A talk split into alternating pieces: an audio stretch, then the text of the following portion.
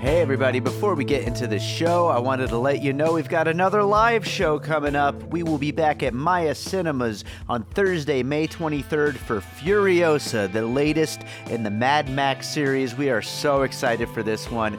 Joining me to talk about it, we've got Sam Novak, Shahab Zargari, and Tony Gonzalez. A great lineup. It's going to be an awesome movie.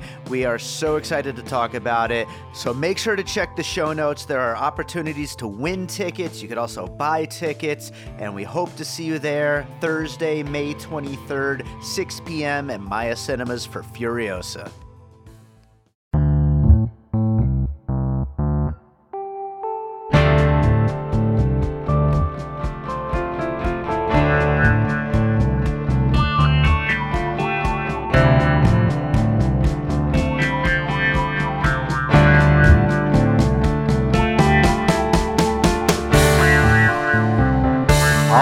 Welcome to Piecing It Together, the podcast where we take a look at a new movie and try to figure out what movies inspired it. And today on the show, we got one, it's pretty clear what one of the movies that inspired this was. We're talking about Doctor Sleep, which is a, I mean, it is an official sequel, but in a way, it just feels like a movie inspired by the first one, The Shining, the classic horror film, written, of course, uh, well, based on the book by Stephen King, and of course, directed by Stanley Kubrick.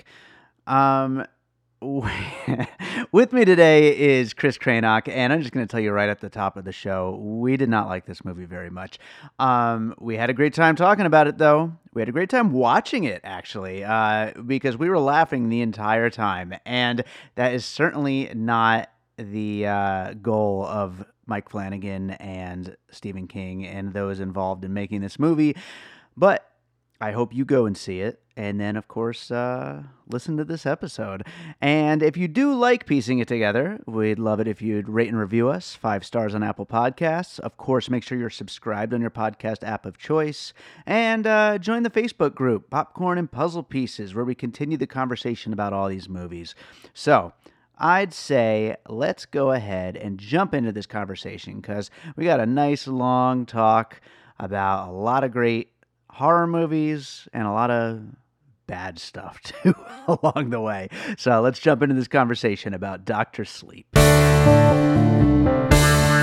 right, Chris Cranock back on the podcast, and for those of those of you who have listened before and heard Chris on the show, you may know a little bit about Chris and how much uh, he has been himself inspired by the filmmaker whose film inspired the movie we're talking about today, sort of. Uh, Chris, why don't you tell people, uh, just so that they are the ones who don't know you Mhm. get a little idea of you before we get into this conversation? Okay. So, yeah, for those of you who uh, have heard this before, you've known that uh, The Shining, the 1980 Stanley Kubrick film, is usually a puzzle piece on almost every movie, no matter what it is. No, not necessarily true. I, I somehow get back to talking about it. Sure. So I'm a super fan of, of The Man in general and The Shining in particular. Uh, I'm a filmmaker myself. I'm currently making a movie uh, with the incredibly wonderful and rare support of Mrs. Stanley Kubrick, a woman named Christiane Kubrick, Stanley's wife.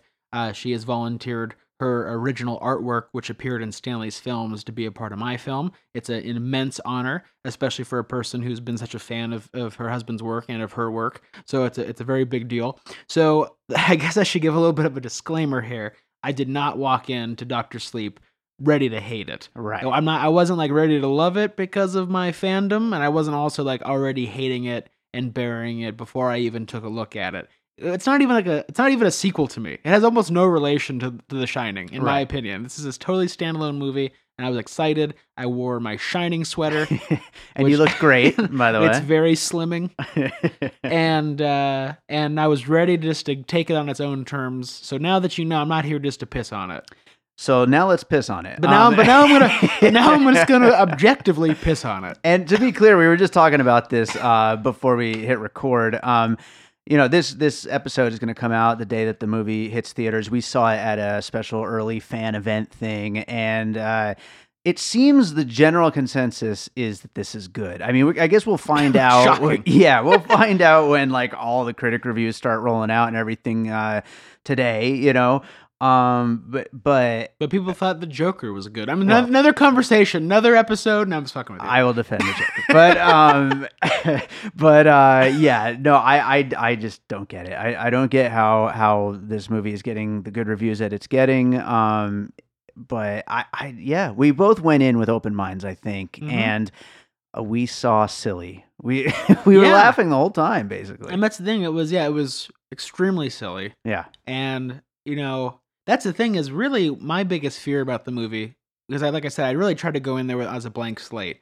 And I wasn't going in ready to, like I said, trash it because of the Kubrick Association. I Sure. was actually f- frightened because of the Stephen King Association. Right. So most Stephen King movies are awful. Right. And their biggest mistake is that they follow his work too closely. Mm. Anyone that, and this is just an opinion, there's a lot of people out there that are going to be furious by that comment. Uh-huh. But anytime you actually pay respect to Stephen King cinematically, it's a disaster Mm. because his books are not intrinsically cinematic. They're kind of sprawling.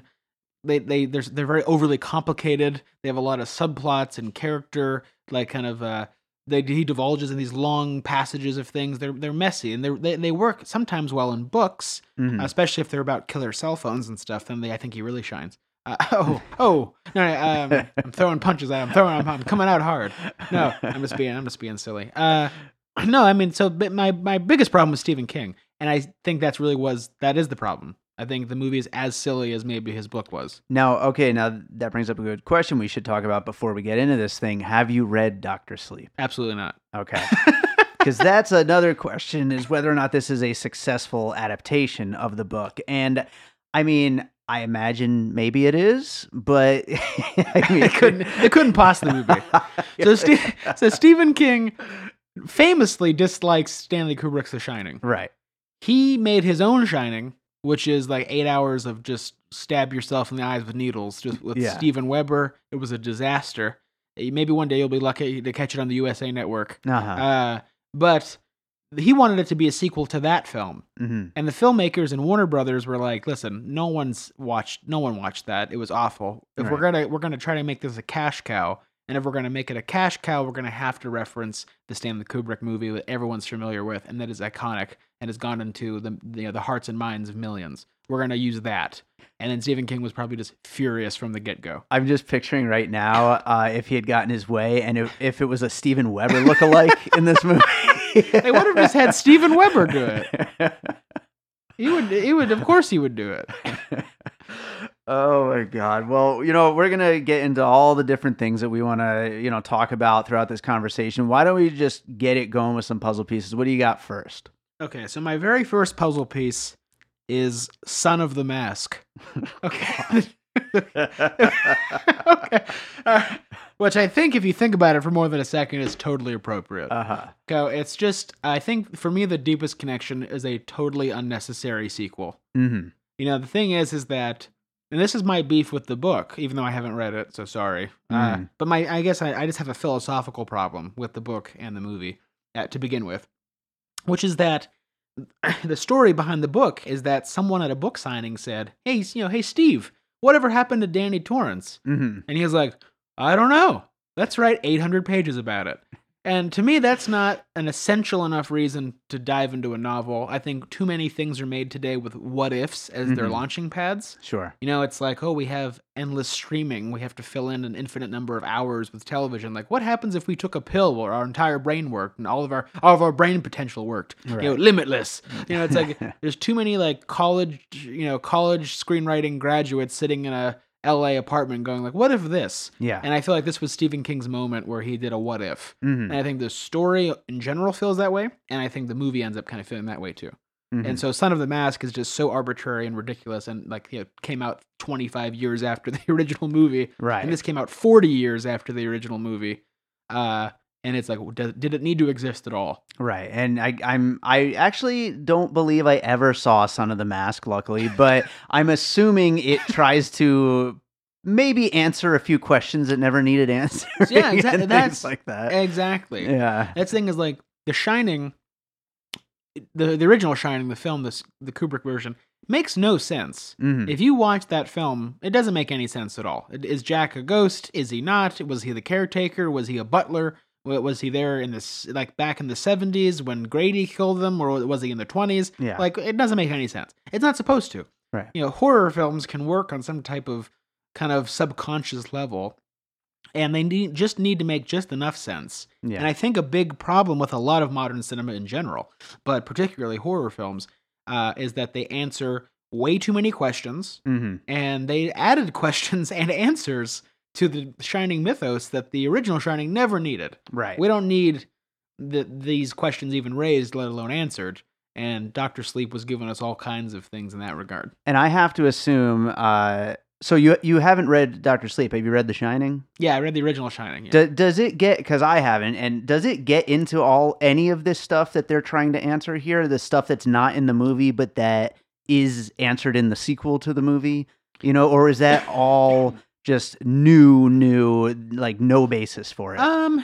Well, I'm trying to think. I read it a pretty long time ago. I think the the biggest thing, the major differences in the book, is really how much the hotel plays a part in the insanity of Jack. Like the Jack Nicholson version, he really is the villain. He's the, he, you know he becomes like he becomes the Frankenstein's monster. You know what I mean? He uh, the hotel's the Frank is Doctor Frankenstein and and Jack becomes the monster. Mm. And there's a lot more of those themes explored, I think, of the father son betrayal and relationship, to where I think there's much more supernatural going on in the book, which again is very much in Stephen King's milieu. It's like he's gonna he does, he loves the supernatural. If, there, not, if there's not a big spider at the end, You're right. there's yeah, I mean it's something something spooky is going on. Um, and so I think there were things raised in the original novel that maybe the I maybe the Doctor Sleep movie kind of approached. I mean, for me, Doctor Sleep worked the best within its first hour. Mhm. I was a little. I think the opening half hour was a little tedious of recreating famous moments from like after The Shining, like you know, Sure. with uh, Dick Hallorann ghost and all that. That was a little tedious as a Kubrick fan. You know, I was kind of rolling my eyes, but again, I was like, let's do it. This is cool. Okay, like trying to be positive.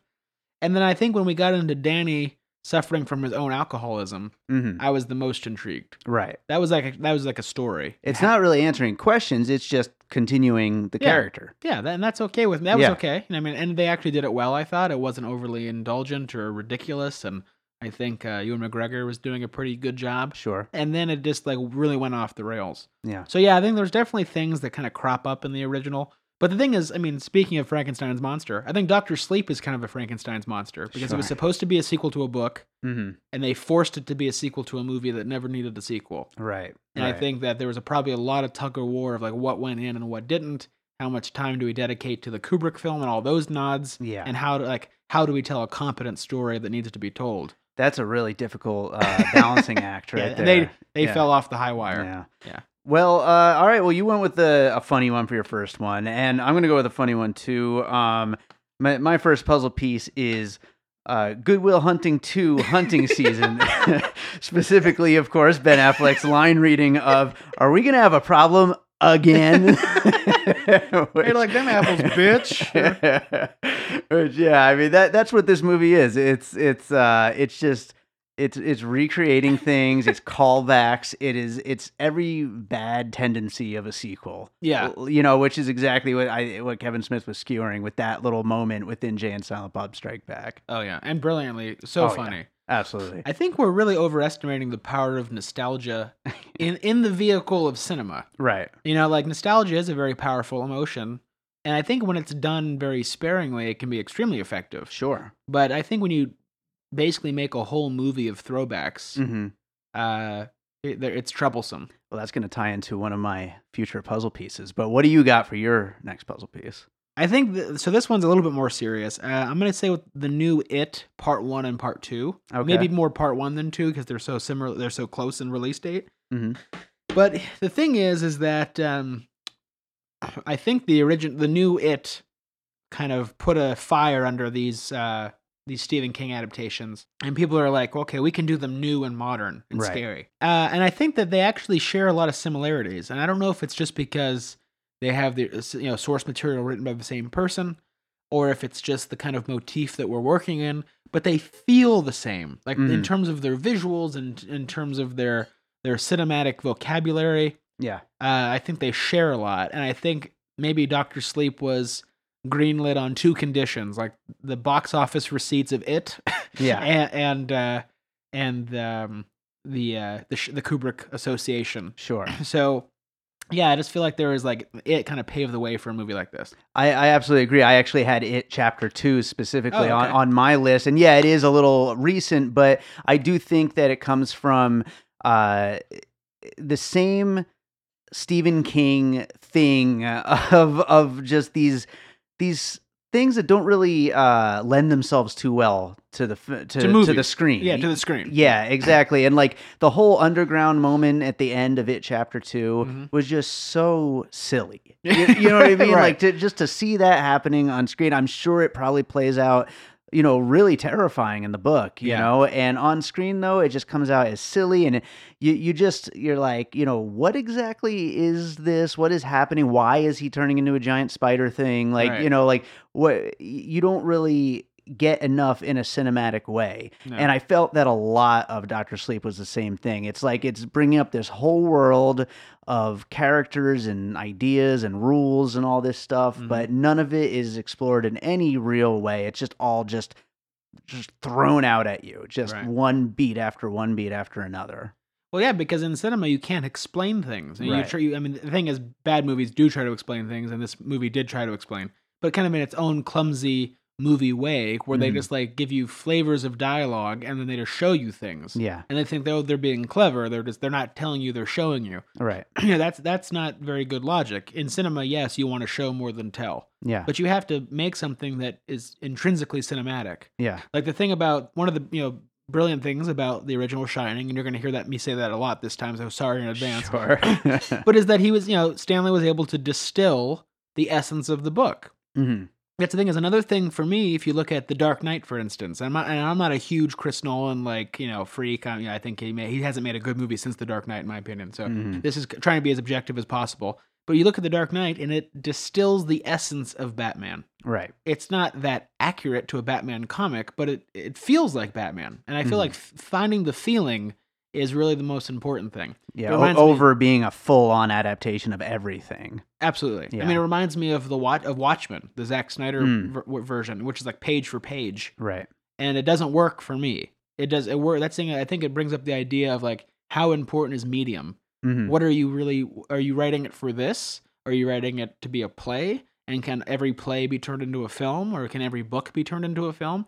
I mean, the answer is no. I think we have we have uh, emphatic evidence that not every book can be a film, Right. and not every film can be a book. Sure. And that's I mean, they're- these are not just always. We can't just cross these lines and blur them. I think great artists do things uh, in their medium. Yeah. And I think even Stephen King, who like I'm not a huge fan of, I don't think he's brilliant or a master or anything like that, but he has had his great moments and he's a huge part of our culture and he deserves that credit. Sure. And his early books or his really acclaimed books, they do what they're supposed to do in their medium. Right. So I think I mean it's I think people mistakenly think that like they're fodder for movies, but they're just not.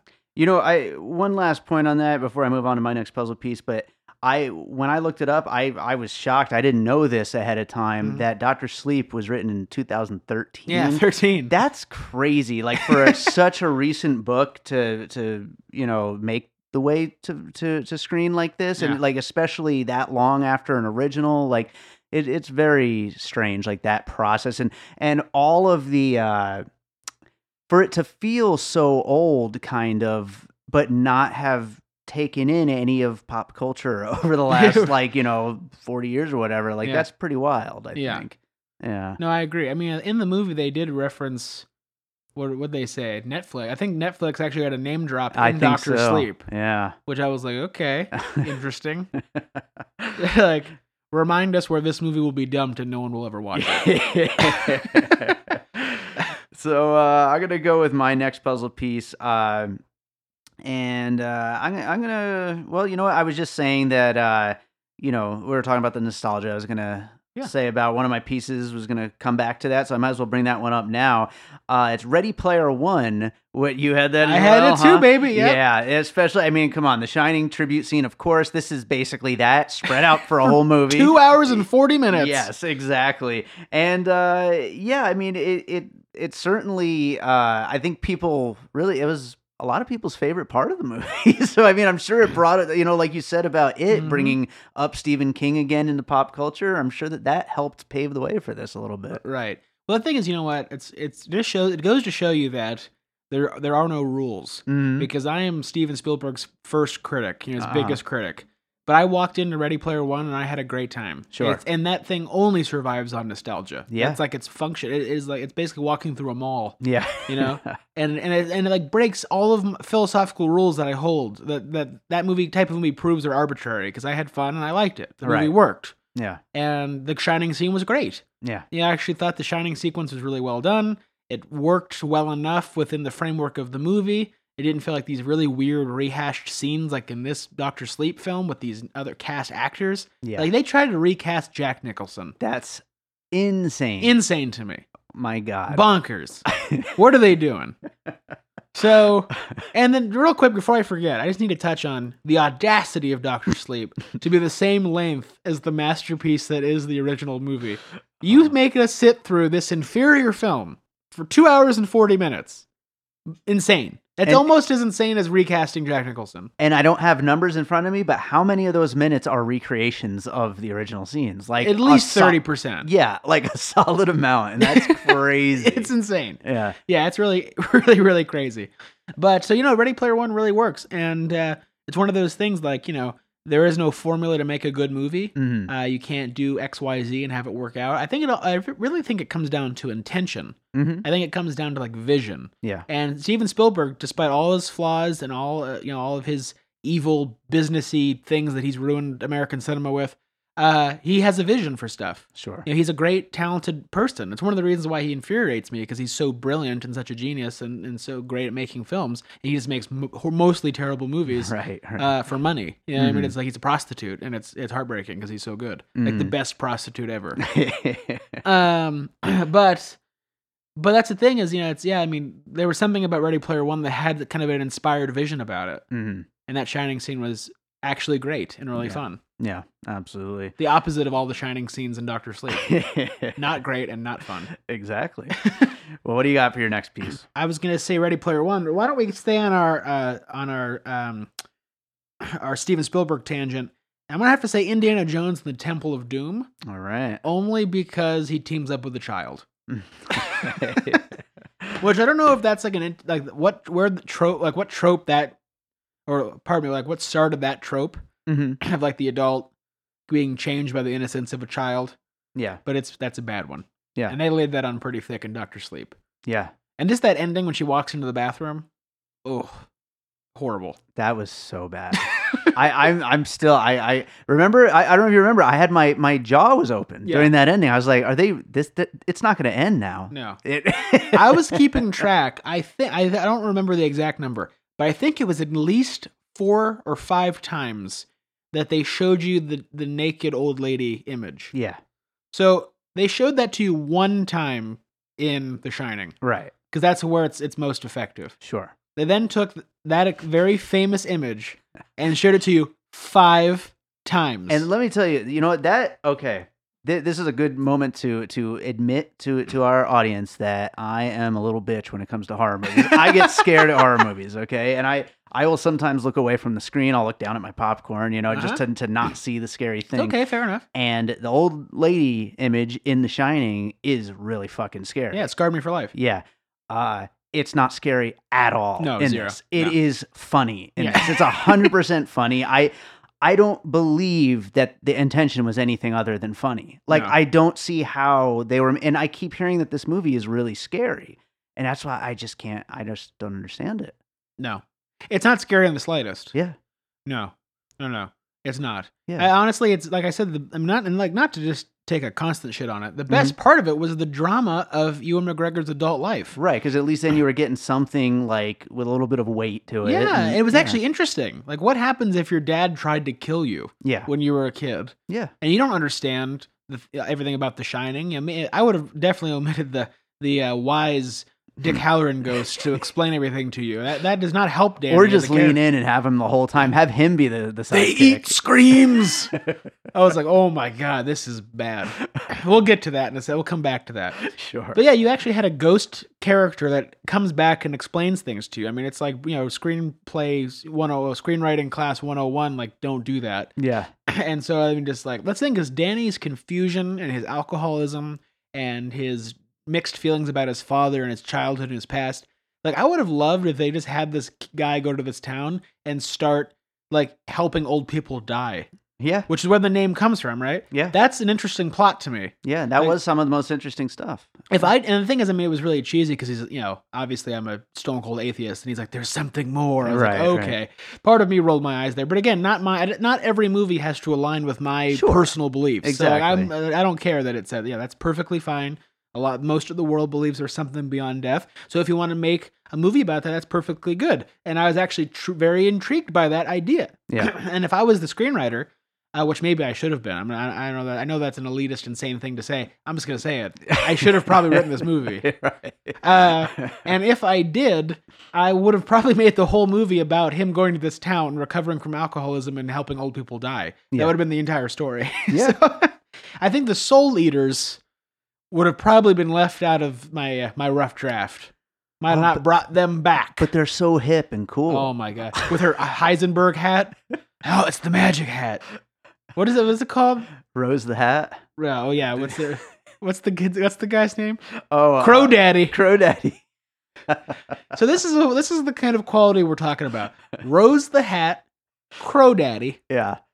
And there was who, who's the, Wasn't the that a pedophile girl? Grandpa Jim. Oh, and that was uh like rattlesnake something. Yeah, come Yeah. on, come on, guys. Oh my god. Who? I mean, how many stages of how many like executive meetings did they get through where everyone was like, "Yeah, I'm cool with all these names. Proceed." Well, you know, all this talk about the ghosts uh, just made me think of a uh, a puzzle piece I, I hadn't thought of previously, so I'm going to throw it out right now as my Okay. next one. Uh, that is the Frighteners, Peter Oh, yeah. Jackson's film, which I love, by the way. But um, Yeah. just all these kind of silly ghosts. Great film. Yeah, it's Yeah. great. A, a dear friend of mine, Peter Dobson, is in that film. Oh, really? He's the husband that dies and becomes a ghost. oh wow. Yeah. Yeah. he's a great actor and a good friend of mine. nice. Yeah, and it's and, uh, Frighteners is amazing. Yeah, so good. And and but I mean, you know, it is like each of the ghosts is like kind of like this like this I guess film archetype. Like, yeah, comic know, extension. Yeah. And, and they really kind of lean into that in a movie that uh, otherwise should be scary, but is kind of like like I said earlier, it's like it feels like they're playing it for laughs. Well, here's okay. So here's the irony about that because that's actually a good launching pad. Because if you watch the original Shining, hmm I, I already warned you guys I was going to do this a lot. It walks a tightrope of being funny hmm because I mean there is such a fine line between terrifying and humorous. Sure. There really is. Yeah. I think good horror films uh, that deal in the supernatural, like for instance, there's a film, there's a famous Stanley Kubrick story where he called up the filmmakers behind the original Vanishing, the film from the Netherlands. And uh, they didn't even believe it was him. They hung up the phone because he's like, "This is Stanley Kubrick," and I thought he was someone was pranking them. So Mhm. he called back and finally got through and was like, "No, no, it's really me." And I think you made the scariest movie I've ever seen. And they said, "Well, what about The Shining?" And he's like, "Ah, that's not. This is real." He's like, "The Shining isn't real. This is the real. This is truly scary." Yeah. A film like the original Vanishing doesn't have to walk that fine line of, of humor because it's so palpably scary. Right. But when you deal with ghosts and hauntings and goblins, things that are uh, at their base absurd, things Right. that are truly insane, you have to balance that. I mean, there's a guy in a bear costume blowing another party guest in The Mhm. Shining. You know, there's and Jack Nicholson's performance, which he actually got a Razzie Award, Right. you know, yeah. for is so over the top. I didn't know that until just recently. That's he got crazy. a Razzie. It's actually Stanley got a Razzie too. He had a Razzie, but he didn't get a Best Oscar for directing. So there you go. Yeah. Uh, and uh, and yes, that's the thing is you know Steven Spielberg uh, when they asked him when Steve when when Stanley asked him what he thought of The Shining, he kind of heed and hawed. He kind of hemmed and hawed. He didn't know what to say because he didn't love it. Mhm. And uh, Kubrick said, "Well, what are your top five favorite actors?" And he named all these classical actors. And and Kubrick said, "Well, you didn't name James Cagney. That's why you didn't understand my film." Mm. Yeah, this was a The Shining is vaudevillian in a Mhm. lot of ways. It's an over the top exaggeration and it's silly, but it, can also be bone chilling and extremely terrifying. What's even more terrifying are, are the, the is the symbolism. You know, the thing about a father betraying a son, betraying the family. Yeah. Those deeper themes, I think, resonate more with us. And then we could also laugh at The Shining. Yeah. The problem with Doctor Sleep is that it feels like it's playing for laughs, but it isn't. Yeah. it's deadly serious Yeah. and it's so self-serious that it becomes absurd. It's like you have to kind of almost be aware of the irony of horror to be able to make a horror film well. And if you're not aware of that irony, then you just become very self-serious and then you become hysterical. So it's I mean you eat yourself alive. It's this incestuous process to make a horror movie. So it's just fascinating. Yeah, Yeah, I think I mean- Rose the Hat is a perfect embodiment of that idea Yeah. right there. Because I mean, and and you know, I think she did a great job. It, she seems like she's having a lot of fun with the role. Let's put it that way. It just That's isn't. fair. It's not scary at No, all. it's It- totally it's, ridiculous. this total just just scenery chewing, just Yeah. fun performance. Well, cla- and that thing is classic Stephen King to get write a part like that. yeah, I mean, to have a gang of these people. That's and that's and it comes back to answering all these questions that don't don't need to be answered. Like, Mhm. why did The Shining? Why did the hotel turn on? You know, turn Jack crazy? Right. Not important. right, That's like the least important part of The Shining. right, And now there's a whole mythology behind why. yeah, It's like this evil force, and that there's these other creatures that need to eat, and it's so they need to do this to be, to be able to survive, and they work off this energy, and it's like, who? Fuck that. Who? Yeah. We don't need any of that. yeah. And it actually brings me to a puzzle piece, but I think it's your turn, isn't it? Or uh, it no, yours. You're. Okay. Yeah. So I'm going to combine a few, Sure. but I'm going to have to say they seem they seem totally insane. But Get Out and Us, so the Jordan Peele films, Uh huh. but also The Matrix Reloaded. Okay. So I'm going to start with Matrix Reloaded, and it's only because it adds to the mythos without any of it being important or necessary. Right. It doesn't actually elevate the first one at all. Zero. Yeah. It- it's just making things more complicated. Mm-hmm. I and then getting moving on to Jordan Peele stuff. I liked Get Out more than I liked Us. I don't think Get Out is quite the movie people claim that it is. Mm-hmm. Uh, I think it's an important film for what it is and when how it was made. But standing, you know, in terms of its, I think political heft and bringing a strong African American director to the forefront of that genre picture, I think all of those things are are accurate and important. But the movie itself, I think, if you're looking at it objectively, is a, is an above average horror movie, but nothing else. I don't Mhm. think it's like a, a, a seminal classic. You know, it's a good, interesting film with good ideas. Right. Us, I think, really blows. I think Us is a bad, bad movie. And one of the reasons why it's so bad is because it tried to explain away all of its mystery. Right.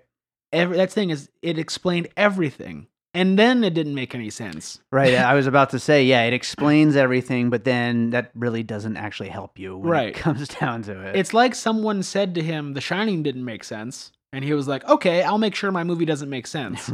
but here's 30 minutes of exposition. mm-hmm. and this is the why the hands across America, and where, where this is where the bunnies come from, and this is how this whole thing worked. And it's like none of that's important or interesting. Mm-hmm. And if you give us that much information, then we want it to make sense. Yeah, exactly. If you're if you're giving us that much, then we're going to try to put the dots together. And then when the dots don't add up, it's just stupid. It's Right. not mysterious. hmm So it's again, it's a fine line. There's no rhythm. There's no uh, there's no uh, recipe for a good film. I think it's more about intention and artistic integrity and vision yeah, and like you get lucky or you don't and sometimes films work and sometimes they don't so i don't think that this was like a nefarious effort by jordan peele to make a bad movie i'm sure he tried to make the best movie he could it Mhm. just doesn't work and its fatal flaw is that it tried to explain too much sure. so these movies just they're taking all the fun out of it yeah, stanley somehow knew that that not knowing and not like knowing the right amount you know just making the pieces fit on the surface but letting us keep the mystery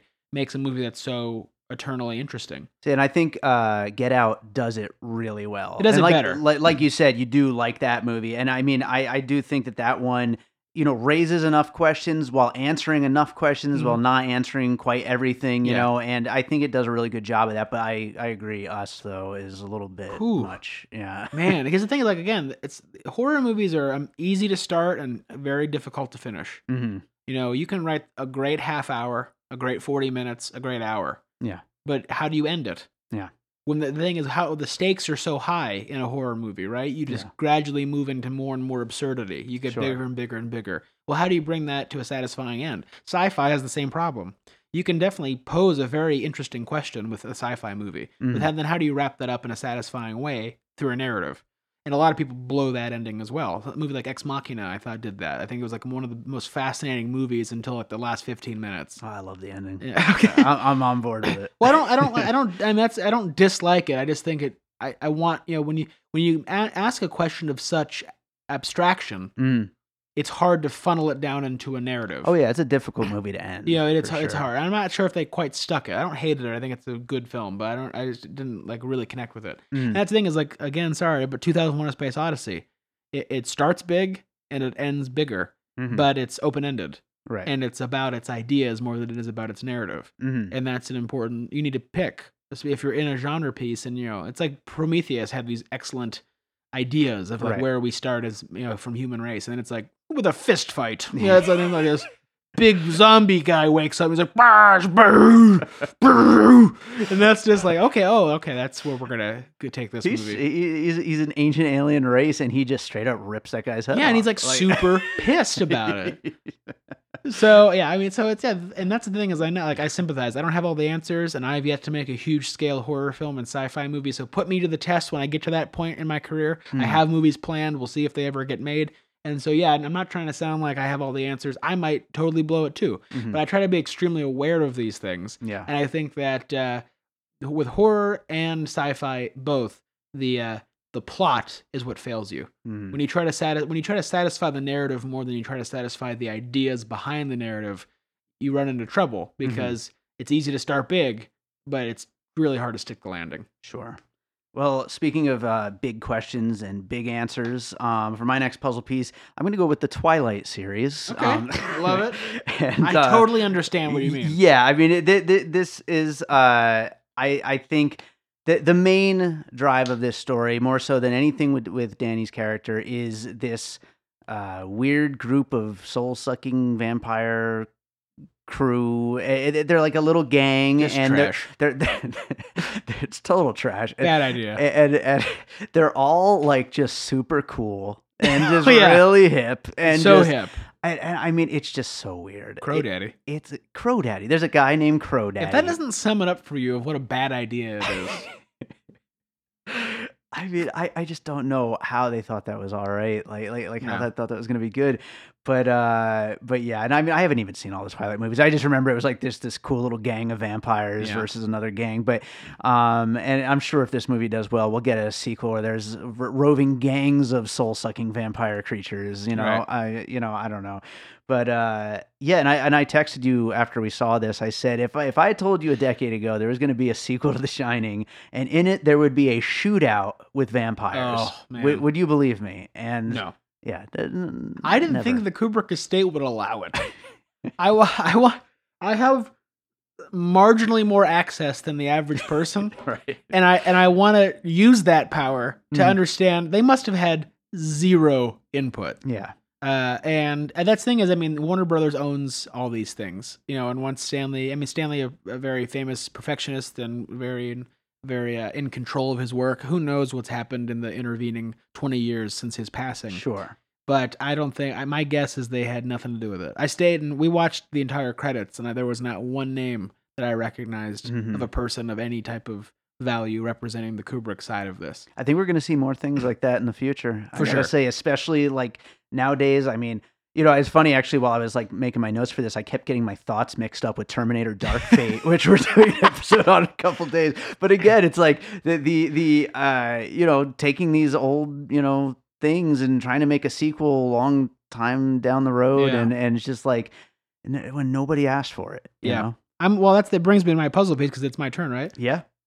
The Halloween franchise slash Rob Zombie like weird side movies. Mm-hmm. Uh, and I have one more movie actually that I was gonna keep separate, but the the I, the point is so close. I'm just gonna say it. Mm-hmm. Ready? Shaft from 2019 All right. I still haven't seen it. because it's a reboot and a sequel, and it has the same name as the movie from 15 years ago, which I still don't understand. Yeah. So that's the thing is I think this I think Doctor Sleep is a great example. Maybe not the worst example because there's way worse examples of this, but it's a symptom of another problem, which is just just the free for all that we're in right now Mm. of reboots and remakes and sequels and resequels and reimagines and Mhm. all this stuff. It's like there was a there was a Halloween that came out recently. There was a sequel to Halloween 2 Yeah. even though there was like Halloween six, six Yeah. and they were like, we're going to ignore those other ones. That's We're gonna- exactly what Terminator just was. that, that's the thing is, what is this? This is a new subgenre of thing Yeah. Where it's like it's not a reboot, it's a sequel, but then they're ignoring part of the franchise. And then there's other people simultaneously making other versions, like Rob Zombie making his Halloweens. Yeah.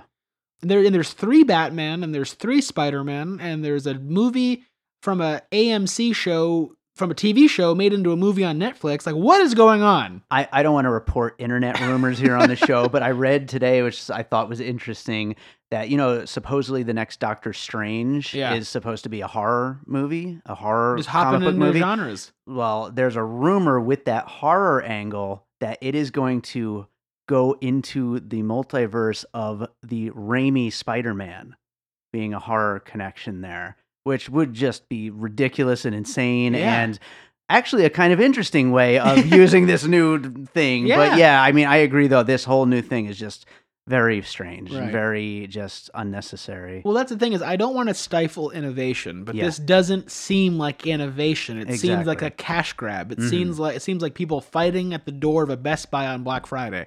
That's what it seems like. This is not innovation. Yeah. There is no rule saying that you can't make the Raimi movies into the universe of Doctor Strange. But it's just a bad idea. It's just stupid. Yeah. And what it's going to really end up doing is just making the audience exhausted. hmm We're already exhausted. Yeah. Three Spider-Mans ago, someone I was watching a preview for it in the theater, and the some, someone in front of me turned to their friend and was like, "Who? What Spider-Man is this?" they didn't know. Three Spider-Mans ago, Yeah. they didn't know what was going on. yeah. So that's the thing is we are movie people, right? People listening to this podcast are typically movie people, right? They're reading about it, they follow it, they're on blogs, they're on this, they're on that. We're educated in this thing, and I'm exhausted. Yeah. Can you imagine the average audience member? That's the thing is if people are afraid about people staying in theaters and they don't want to lose that to the streaming services, make this simpler Right. because people are going to be like, I can't, I can't keep up with this. yeah. Even the big blockbusters, which are supposed to be easy, you can walk into a CVS and have you know buy you know like uh, tampons with Spider-Man on it, and it's Uh-huh. like every, this is supposed to be easy. That's Yeah. one movie. It's huge. You go and everything's on. Now it's I can't keep up. Well, before I move on to my next puzzle piece, was Shaft any good? Of course, Yeah. it was excellent. Okay. Never no, it saw was, it was it was the most again not totally unnecessary. It was Matrix Reloaded. yeah. No, I mean it was like that's one of those things where you walk in with uh, almost no expectation and you don't care, and Yeah. as long as it is ridiculous, then it's good. Yeah. So it's one of those. All right. Well, uh, I, I don't want to just keep saying the same thing here, but I do have Ghostbusters on my list. Um, Yeah, I mean the thing is, how many things could we say? yeah. it shouldn't have been made. Yeah. All right, go go on, go on. but yeah, I mean, it's just silly ghost stuff, and I mean, I'm already starting to forget things that happened in this movie, but I think they were they were capturing souls in a canister. Oh, Uh, for sure. Yeah, which is uh, the, you know the classic Ghostbusters thing. So you know. They, they- I didn't even put that together. Yeah. Actually, they actually did catch him in a canister yeah. and then sniff them. Yeah. That's the thing is like, oh my god, what are they thinking?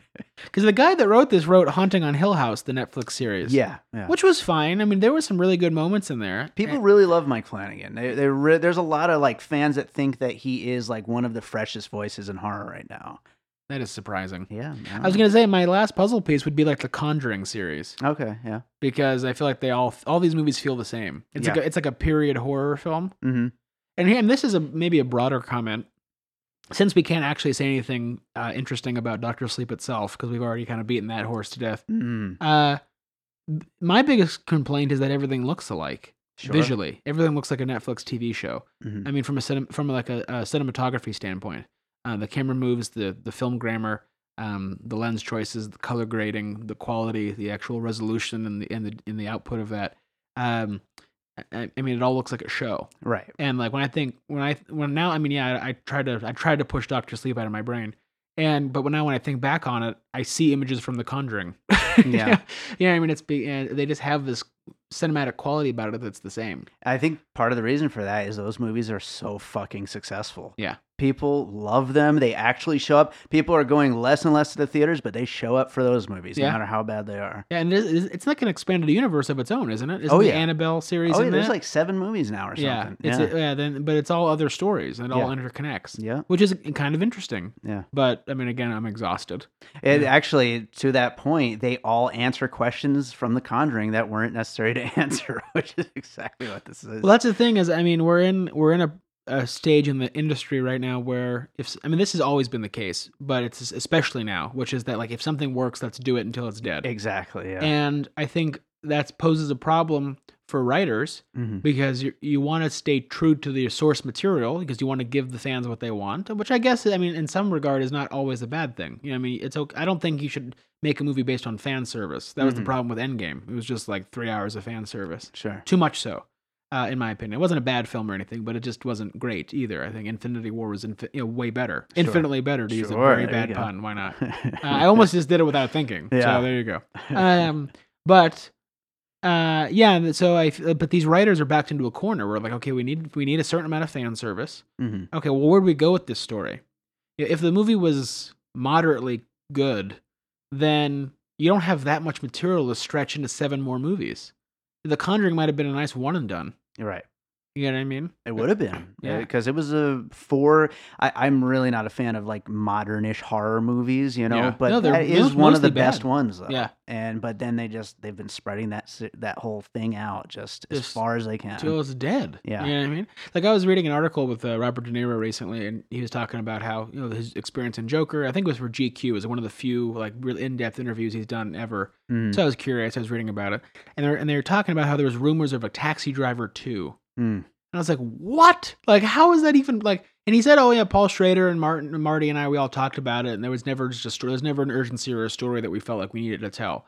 And it's like, how could there even be enough to make a meeting about it? Yeah, that's crazy. You know what I mean? Like, what what is left in that story to tell besides just revisiting it? Yeah, And I think that Paul Schrader went off and made First Reformed, which was his doing that. It was him Exactly. exercising those same demons and seeing a modern take on it. But to have a, the character like Travis Bickle come back as an older man is preposterous. and it's and there's but and the biggest thing it's not like I said I don't want to sound just like a mean spirited movie you know one of the movie buffs that are insufferable like I I Right. try so hard not to be tho- that person and, and I Mhm. know many of them and uh, that's why I love your show mainly because you have really good open hearted people for the most part and with open minds Mhm. and that's a, one of the best things about your show and I try I try to be those that type of person right. And so this is not just like me shutting out things because I'm a, you know an originalist or, or a purist or it's just that there's no story there Right, right. there, if there was a story for Taxi Driver 2, make it. Yeah. But there's not. Yeah, there's just not a story. Good Will Hunting too. I was gonna- applesauce. That's the line. Applesauce, bitch. Applesauce, bitch. That's right. Not, no, yeah, applesauce, bitch. That's it. Thought I got it. I thought I got it wrong earlier, and then I was like, no, it's applesauce. I like, I like when, uh, I like when Gus Van Sant's counting the money. Yeah. Like, ben, busy. I'm busy. Some really funny stuff in there. yeah. It's Uh, but yeah, I mean, there's just no story, and uh, and it's just sad because it's like, I, I mean, that's the thing is I knew. I mean, like I said, just to reiterate, I walked into Doctor Sleep knowing that it would never equal The Shining, Mhm. and that, that I didn't even want it to. It's a totally separate beast. You know, I mean, how could it ever? I wanted to just judge it totally differently, and it just there's just not enough story even for it to get by on its own Mhm. you know, I think it's, it's I think it's a bad movie because it's a bad movie, not because it was a disgrace to the Kubrick film from earlier. Right. You know, if it was a great version, I think it. And that's you know, honestly though, the other silver lining is it's going to get more people to maybe see The Shining. Maybe. Yeah. Good, Maybe. good. that would be good. Go see that. Yeah. And then The they, 4K release just came out. I know. Yeah. The thing is, is that Kubrick films are eternal. Yeah. You know, I told uh, I have I told one of the assistant that works closely with the family. My ex, you know, so we we chat every now and again. And I told her that uh, the you know my experience is that a lot of youth was in the the viewing was to go see The Shining in the theaters, and a lot of the room was kids. Yeah. And that's the power of a Stanley Kubrick film. I mean, they, they, people still talk about them, Yeah. still do. I mean, I was just in Italy. I, I made a movie in Rome, and it was a very exciting experience. And uh, they, they, I was talking to one of the actors, and he was asking about what I'm really working on and what else is my my other projects. I mentioned the film with the Kubrick family and all that stuff. And he said, "Oh my God, Clockwork Orange changed my life." hmm This is like some Italian guy. Right. You know what I mean? It's just the, the reach of, of it is unparalleled. Absolutely. Yeah. Well, uh, I only got one more piece, so Go we'll go for this and then close it out. But uh, that is basically just the whole Marvel Cinematic Universe. Um, I, I felt like this was a marvelizing of. Uh, of, of the shining Yeah. world apparently uh but yeah i mean everybody is just kind of quippy and clever and everybody is just like kind of cool and hip and they're just uh you know they're like just so overly likable, but but not really. You know, I, Yeah. I didn't like him, but I think that's what they're going for is like these likable, cool guys, Yeah, the bad sure. guys, and everybody. You know, and they, all have perfect little retorts at each other and stuff like that. And and I just thought that was just very strange, but it does seem to be something that's happening a lot now. Yeah, people are definitely too smart in movies. Yeah, You know, and that's the thing is like it's one of the things the Coen brothers do extremely well is they write idiots extremely well. yeah, yeah, and uh, and they write honest dialogue, even though it's very precise dialogue and and sometimes anachronistic and it's or it's very uh, specialized or heightened. It also also always plays, hmm you know, and so yeah, I think a big part of that is everyone's too cool for school. yes, Yeah, that thing is, I think Ewan McGregor's the only one that wasn't. exactly. He yeah. actually like he's there's something actually interesting. Like I I I, still stand by that Stephen King should have never written this book uh, based on a what if, Yeah. and the movie should have never been made. But hmm if you're going to proceed with it, there was an inkling of a good idea Right. with following a troubled man after that experience. Yeah. You know, and especially with the alco- alcoholic angle, which was a huge part of Stephen King's original process of writing The Shining. He was an alcoholic and was suffering from that thing. It was like a lot of it was a lot of about his animosity toward his own children. Mhm. He, I read an interview where he's talking about how like the, the animosity one feels for their own child was a scary thought, and he thought that could be that's the seed of a great book, and it was a great book.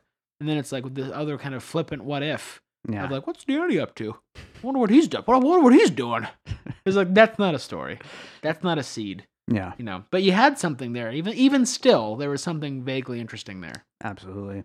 Well, uh, let's close this thing out. We'll do the finished puzzle and get any uh, closing thoughts. But Okay. uh, finished puzzle includes Son of the Mask, Good Will Hunting 2, Hunting Season, uh, It Chapter 1 and 2, Ready Player 1, Indiana Jones and the Temple of Doom, The Frighteners, Get Out, Us, Matrix, The Matrix Reloaded, the Twilight series, uh, the Halloween recent sequels, uh, Shaft, the 2019 remake sequel ish thing, uh, the Conjuring universe, and the Marvel Cinematic Universe. Uh, Chris, you got any closing thoughts about this one? Um, no.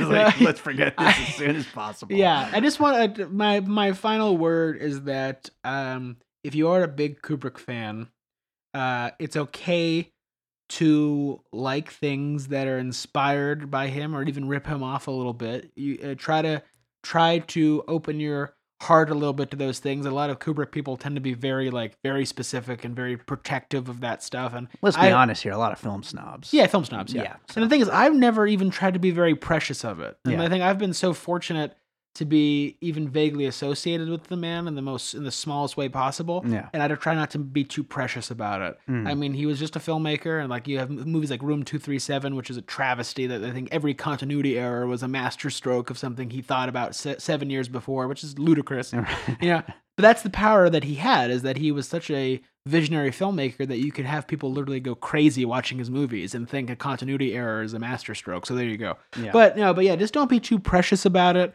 You know, if you do like this movie, you're not an idiot. That's perfectly fine. Maybe you have no association to Kubrick at all, and so you just went in like totally clean slate, and that's fine. That's good. But my biggest thing is like, don't hate something because of the Kubrick reference, or don't love it because of the Kubrick reference. Try to be objective.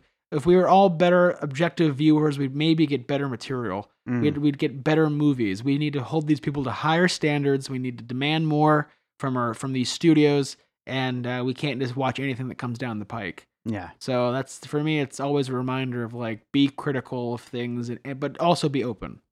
Don't be Alright. don't be an asshole for you movie buffs out there. There you go. I, I have two last thoughts I wanted to bring up real quick. Uh, first of all, I do want to applaud Mike Flanagan on showing a little bit of restraint and not having Frozen Jack still sitting out there. I 100% thought that was going to happen. Yeah, me too. Uh, yeah. Once I, mean- saw Dick Hallorann Ghost, I was like, all bets are off. yeah, I totally thought it was going to happen. And then also, again, uh, you know, obviously this isn't the intention of liking this movie or disliking this movie, but the two of us did get a really great laugh out of fuck you just say so if nothing else this movie gets a little bit of credit for that You, mu- you put it perfectly in the script. It Yeah. had like apostrophe, apostrophe apostrophe, fuck, fuck. You just say. She said that to to Crow Daddy. yeah she said it to crow daddy Had she balls was, she on was her. pissed yeah. Yeah. Yeah. Rose the Hat has like some some balls on her. Throws the hat. Oh my god. I just yeah, I mean, it's shocking. It's shocking how silly the movie was. so silly. So without without ever being intentional. That's the guy. That's the key right there. yeah. It had no. It was had no idea how stupid it was. Yeah. I guess I'll let me end on one other anecdote. May Okay. I? Sure. So Stanley Stanley Kubrick would uh would call Stephen King up uh, and not know what he didn't know what time difference it was. It would be like the middle of the night in America, and he, Stephen King would be like sobering up or something, and uh, he'd be like, "Oh," and Stanley would say things like, um, "You know, is is this movie or is a, any ghost story uh, at its core optimistic?" And he's and Stephen King said, "Wh- wh- "What do you mean?" And he said, "Well, it's saying there's something after death. Isn't that intrinsically optimistic?" Mhm. And Stephen King thought, uh, "Well, what about hell?" And there was a long pause, and Stanley said, "I don't believe in hell," and then hung up. and I think that that is why we have the movie we have of The Shining. Uh-huh. So there you go. I love it. I love it. Well, Chris, uh, do you have another movie you saw recently that maybe you liked a little bit more than this one that you'd like to recommend? The Lighthouse. Ah, And that's actually an interesting movie to talk about super briefly because I know we're wrapping up. But there is a movie that has virtually no story. mm-hmm. And it has nothing to do with story. It's an atmospheric. It's like an old. It's like a campfire story brought to life visually. sure. And that's again brings back to my point. No rhyme or reason. No no magical way to tell a story. That you don't have to have a great script. You don't have to have the you know a, a very wordy dialogue driven movie. You don't even have to have a good story. You can have a setup. Mhm. And uh, the one thing about I like about the lighthouse is that it's very it's very cinematic in its bones. Sure. And I think it proves that even more because it's such a lark from a story standpoint. Mhm. Uh, But it works from an atmosphere standpoint so well. And the craft of it is also exceptional and the performances. So I'd say go, and that's probably one of the it's and that's the thing is that's a black comedy. That's another horror movie that walks the fine line of comedy and horror so masterfully. So definitely, definitely check out the lighthouse. Right How on. And and I did use The Shining as a puzzle piece on that episode. That's so my boy. there I'm proud of you. You know why? Here's one last thing for you. Everything's The Shining. there you go.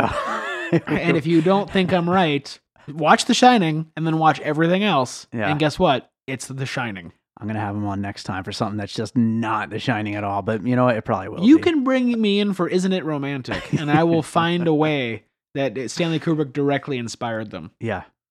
That's the thing is he. That's, you know what? Again, sorry, I keep saying last thing, but it's just he eked into all of our minds. Mhm. He made such cerebral, great films that even if we're not directly related or directly influenced, uh, he's in there. Sure. So Well, yeah, he's especially filmmakers. yeah, he's in the language of movies Yeah. and and commercials and everything. He's everywhere. Yeah. So yeah. Fuck you to say. Fuck you to say. Hi there, I'm Mike, I'm Shani. I'm Kev. and together we present There Will Be Geek, a compendium and magazine of all the nonsense you can possibly eat about pop culture. There's like a bomb stuck to a toilet. And on toilet paper it says, boom, you're dead. How do you not like that? Two podcasts a month. Just going back to the rib removal to blow yourself thing, well, it always concerns celebrities who would in no way ever need to give themselves a blowjob. If Clint Howard removed a rib to blow himself, I can understand that because who the fuck would? So come along. You can find us on iTunes, Libsyn, SoundCloud, Facebook. www.there'llbegeek.com. Have a listen.